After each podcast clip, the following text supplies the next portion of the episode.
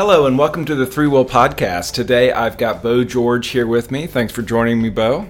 Thanks for having me. And you've uh, driven here just for the day from the great state of Columbus, Ohio. Yeah. Columbus, Georgia, correct? Yeah. Yep. That's uh, er, as soon as you say Columbus, they assume Ohio. But I, I should just start saying Fort Benning because that's more more Yes. recognized around the world. How was the ride up here this morning? It's good. It was, it was five o'clock in the morning. Made it to Atlanta by seven. Beat the traffic. So Nice. it's always the way to go. It's very important when you leave. When it comes to Atlanta traffic, that is very, very important. It's it can be the difference of hours. So I wanted to have a lovely talk with you on a Friday afternoon about process. What else, you know? um, it's been a topic for Tommy and I for for at least a couple of of uh, episodes, and uh, you know I think it's important for us to really focus in on it because how we do is is really important. How you know how how things happen on projects is really important. In particular, I, I know you've been playing Scrum Master recently, and you're on a project where, and it may not may not be unique in this way, but you have members of your team that are not just folks from ThreeWill. They're also the client has team members on there, and there's also a third party involved with this as well. And I just wanted to talk with you about what is it. Um, what are the things you've learned in this situation? Maybe some key tips that you would have from it, or stuff that you've learned so far when you're in that situation. Okay, sure. Well, let, let me let me start with uh, when when when I was thinking about a topic, and I, I kind of was talking to you. It's I don't know what it says about what I've been doing, but I I couldn't think of anything cool from a technology standpoint that I thought would be just the most awesome thing to talk about, and so I I picked process over technology. It's I guess that's how much I've been a Scrum Master. A Bo is becoming a man. Yeah. You're growing up. Yeah, You're yeah. So, um, so process on on the projects I've been on lately, uh, in particular the one I'm on right now, uh, we have a large, pretty large, diverse team with um, uh, developers and administrators um, from the client that are involved, um, and then uh, offshore resources, our our team, and we're all one big happy team um, on the project. And so this is a it's a rather large project.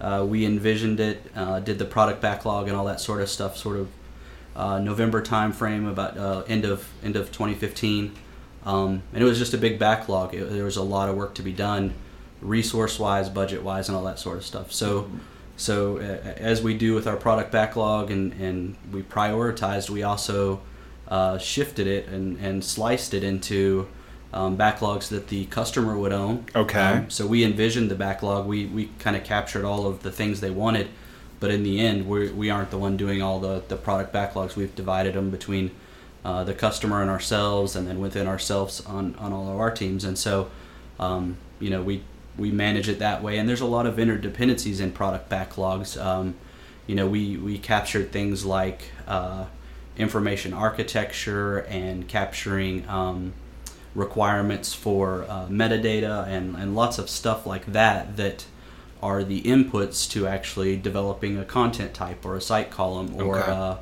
Producing a site collection structure. So, so you know, not, not only do we do we divide the product backlog between teams, we um, you know we even have dependencies on product backlog items that maybe the customer are doing and then we do, or vice versa. We may do something that they need us to finish before they can do theirs.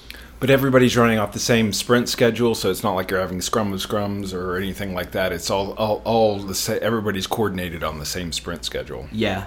Yep. We, um, we, you know, we're all synced on a two-week sprint schedule. We're now in sprint five of of seven sprints, which our last one's a stabilization sprint.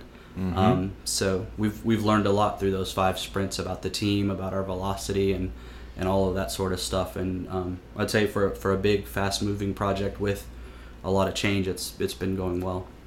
So how are things trending backlog wise? I guess with with this, is it look like you're going to with the current velocity that you're ha- that you have that you're going to be able to reach the finish line, have a Yeah. happy client, and I I think so. I mean, um, we we don't today, sound overly confident no, about that. no. Well, you, you know, I never really know if they're happy because a lot of times I um, I feel like did, did did I come off as as mean or whatever. So I'm always a little bit paranoid that I'm uh, a, being a bad guy when we're talking about the product backlog. Uh-huh. Um, like uh, today, for example, we had um, it was a normal meeting, but we kind of broke it out as a, a little bit of a product backlog grooming session. So, as with any project, new things come up along the way.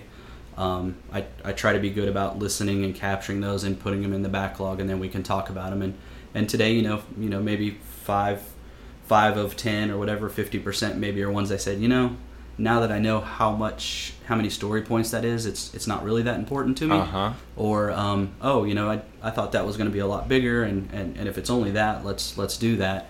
And so we, we did a lot of that today, and a lot of the um, the outcome of this is that it's it's additional scope that wasn't in the initial product backlog, um, and so you know we could we can do a change order for it um, if uh, given our current velocity, we actually when we started this project, we were going after about 110 story points.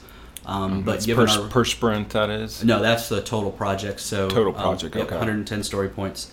Um, and so I've been watching our velocity, and our, our velocity actually says we can finish about 120 to 125. Um, so we'll probably get more done. You know I'm recording this, right? And somebody might listen. To, no. so so we actually might get more done than we initially Good. thought. And there's been a lot of change. Um, but even the stuff today we talked about is above and beyond that sort of 125. So um, even with the change and additional scope that we're we're trying to tackle, there's going to be probably a change order for. so you've seen some backlog growth Mhm. over the course of the project. Yeah, and I, th- I think you know I, I've heard some of these with Tommy. I think that's a natural part of the, part of the process. Um, it's part of you know every. A lot of this comes from our sprint reviews where um, we get through that sprint one, we show them our features, we have that celebration and and demonstration of all the things we've done, and the, the client will see it, feel it, and and then kind of have another idea of a little bit something more they want with it, or you know some other layering in on top of the features that we've shown. So um, it's it's a natural part of the process, and I think the great thing about the two week sprints and the sprint review is that you get to see working software rather than uh, a mock or a little picture or whatever that, that, that doesn't let you get a sense for the actual interaction with software. So the sprint reviews, you actually you go through, and all three parties go through and show that they're done with what they had taken on for that sprint. Yeah, Pre- predominantly just due to time. Uh, a lot of the feature demonstration is uh, purely our team demonstrating to the customer. Okay. Um, the product backlogs that our customer is working on, a lot of those um, are kind of you know communicated to us or work together, so they don't they don't do as much demonstration of their accomplishments Gotcha. per se. Um, but they, they definitely are. A lot of their things that they've given us, we we're building upon now, like external integrations with other software and Okay. stuff. And there, um, you mentioned an offshore component to this as well. That's right. Yeah, one of the things, you know, every everybody um, has this kind of thing in their mind, uh, outsourcing and, and, and being able to save a little bit of money by having offshore resources isn't. It's a, it's a natural part of a lot of projects, and, and you know I've I've worked in a lot of big companies with offshore resources, and, and here at ThreeWill we, we leverage them where it makes sense, um, and so we have some of those that are a part of our our core development team um, that we manage and, and agile and scrum is, is really effective in helping us manage that because we have you know communication is super important for any project but if you have the time zone differences and the communication and cultural differences that we have um, you with an offshore resource it's it's quadruply important Yeah. so so our, our daily stand up is a great way to first establish the what have you done um, what do you plan to do and and probably most importantly what are your impediments Mhm. um, because those are the things that you know you got to work on right away to enable them um, to, to keep moving I mean with with the time difference and stuff like that you don't want you don't want to waste a minute um, delaying them as a resource Are they a part of the sprint review at all, or does somebody else represent them in the sprint review? Um, due to the timing of when our sprint reviews are, I usually demonstrate and, Uh-huh. and cover their product backlogs. Um, so yeah, they're usually part of our internal sprint planning and all of our daily stand-ups, and then the sprint reviews. I've I've had some in the past where we kept the resources, but those sprint reviews, you know, tend to have to be seven, eight, nine in the morning. Um, so these, I, I typically just represent them. Did you do um, any uh, retrospectives yet on the project?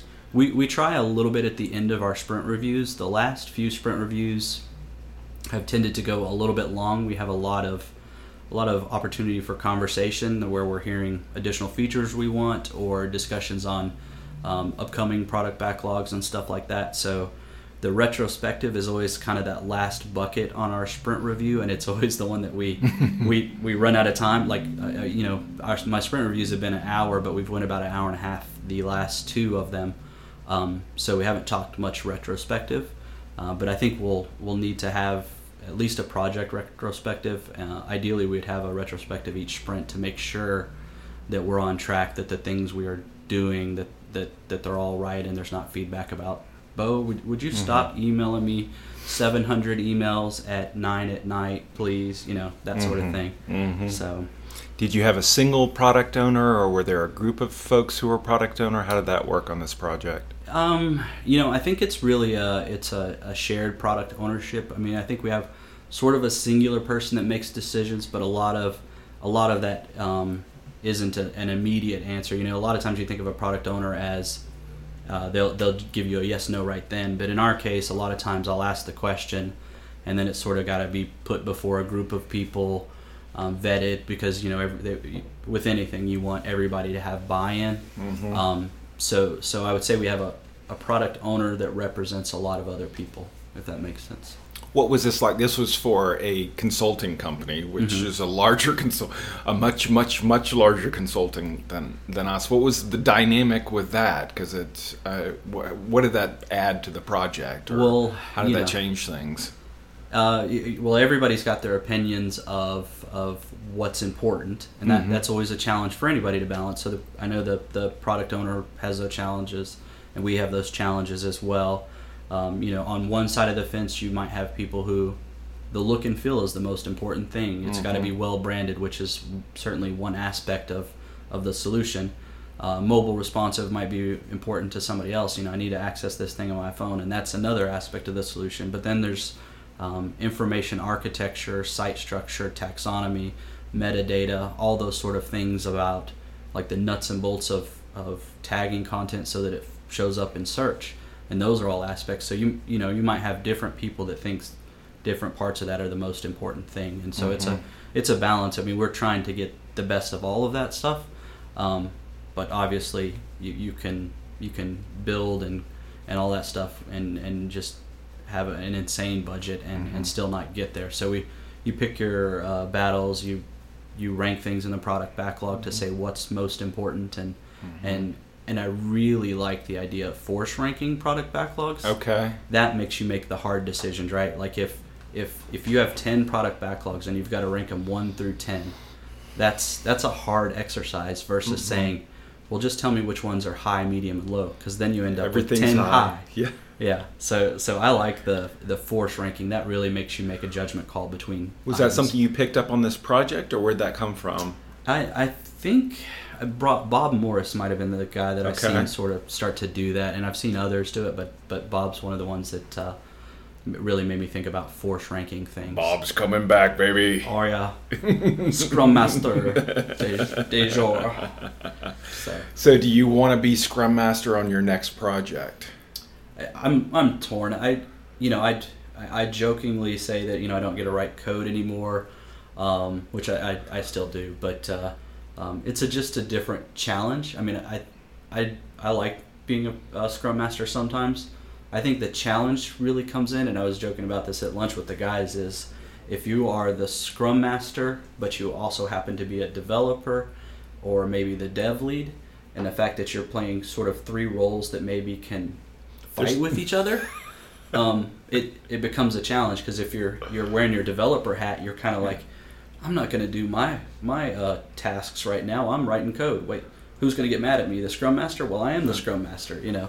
So sort of um, tends you towards uh, multiple personality disorder. Yeah, yeah. A, little, a little bit. So so sometimes that might be the challenge with having multiple roles roles. But uh, you know, if you're a dedicated Scrum Master on a project and you're not in the code, then you get you get to stay at that mindset of uh, monitoring the tasks and risks and uh, the product backlog and all that kind of stuff. So it's uh, you know, so it in some respects it's a, a thankless job, but I think it keeps the project moving. It doing it more lately has given me a lot more uh, appreciation for the the stuff that Bob and Bruce and Tommy and everybody else that's been a scrum master on a project I've worked on before. It's, Nice. It makes you appreciate all the stuff they have to do. And the end product for them is a new intranet. I'm assuming is that what comes out of the on, on the other side of this is a new Mhm. intranet that they're using. Yeah, sh- you know, SharePoint 2013 intranet, um, and you know, highly branded. Uh, corporate is a key thing.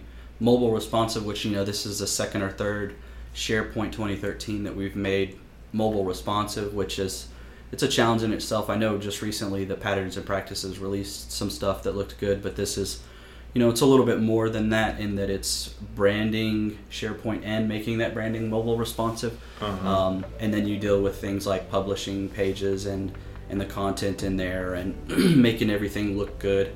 Um, so yeah, but it's a uh, an intranet solution, uh, large large corporate intranet for sort of knowledge management and um, even project site collaboration and um, communities and offices and all, all sorts of um, organizational areas and stuff. Is this like that. online or on prem? On-prem. Okay. Yeah, we, we, we talked early on about the, you know, it's always that first conversation, Office 365 versus on prem. And I think there's some constraints around customer data and things like that that, that leaned it towards on prem.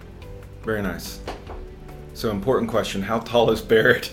He, he's 11 going on 21, and he's probably four inches shorter than me. So I think Four I'm- inches. You still I'm- got four inches on him. Yeah. Very good. I'm 5'11, and I, th- I think he's at least 5'6, 5'7. And his, and his foot is the same size as mine, which means I get to wear cool shoes if I can sneak them out. He's Kevin Durant's and Jordan's and stuff. yeah, I see pictures of him every once in a while on Facebook. You guys look like you have a good time. Yeah, he's he's a hoot. Yeah, awesome. Well, thank you for, for what you've done on this project. I look forward to, uh, to once you're done with that final sprint, uh, celebrating with you guys um, over getting it accomplished. And Yeah. that's that's great. I know it's a it's it's a it's a difficult situation that you're in. It's difficult enough having your own team, but then involving others. I know it adds a certain layer of complexity to everything. So I appreciate you working within that. It's sort of like, who am I serving? Am I serving others on the project? And you end up having to serve multiple masters, which Yeah. can put you in very difficult situations. But uh, from everything I hear about the project, everything's working out well, and, and look forward to getting that wrapped up. And um, and uh, thank you so much for all your hard work that you're putting in there. Thanks, thanks. It's it's been it's been fun. Absolutely, absolutely. Thanks everybody for uh, taking the time to listen to this, and um, and uh, if you've got any questions or anything like that, feel free to leave a comment up on the blog post, and uh, we really appreciate you taking the time to listen to this today. Thank you so much. Thanks, Bo. Thank you. Bye bye.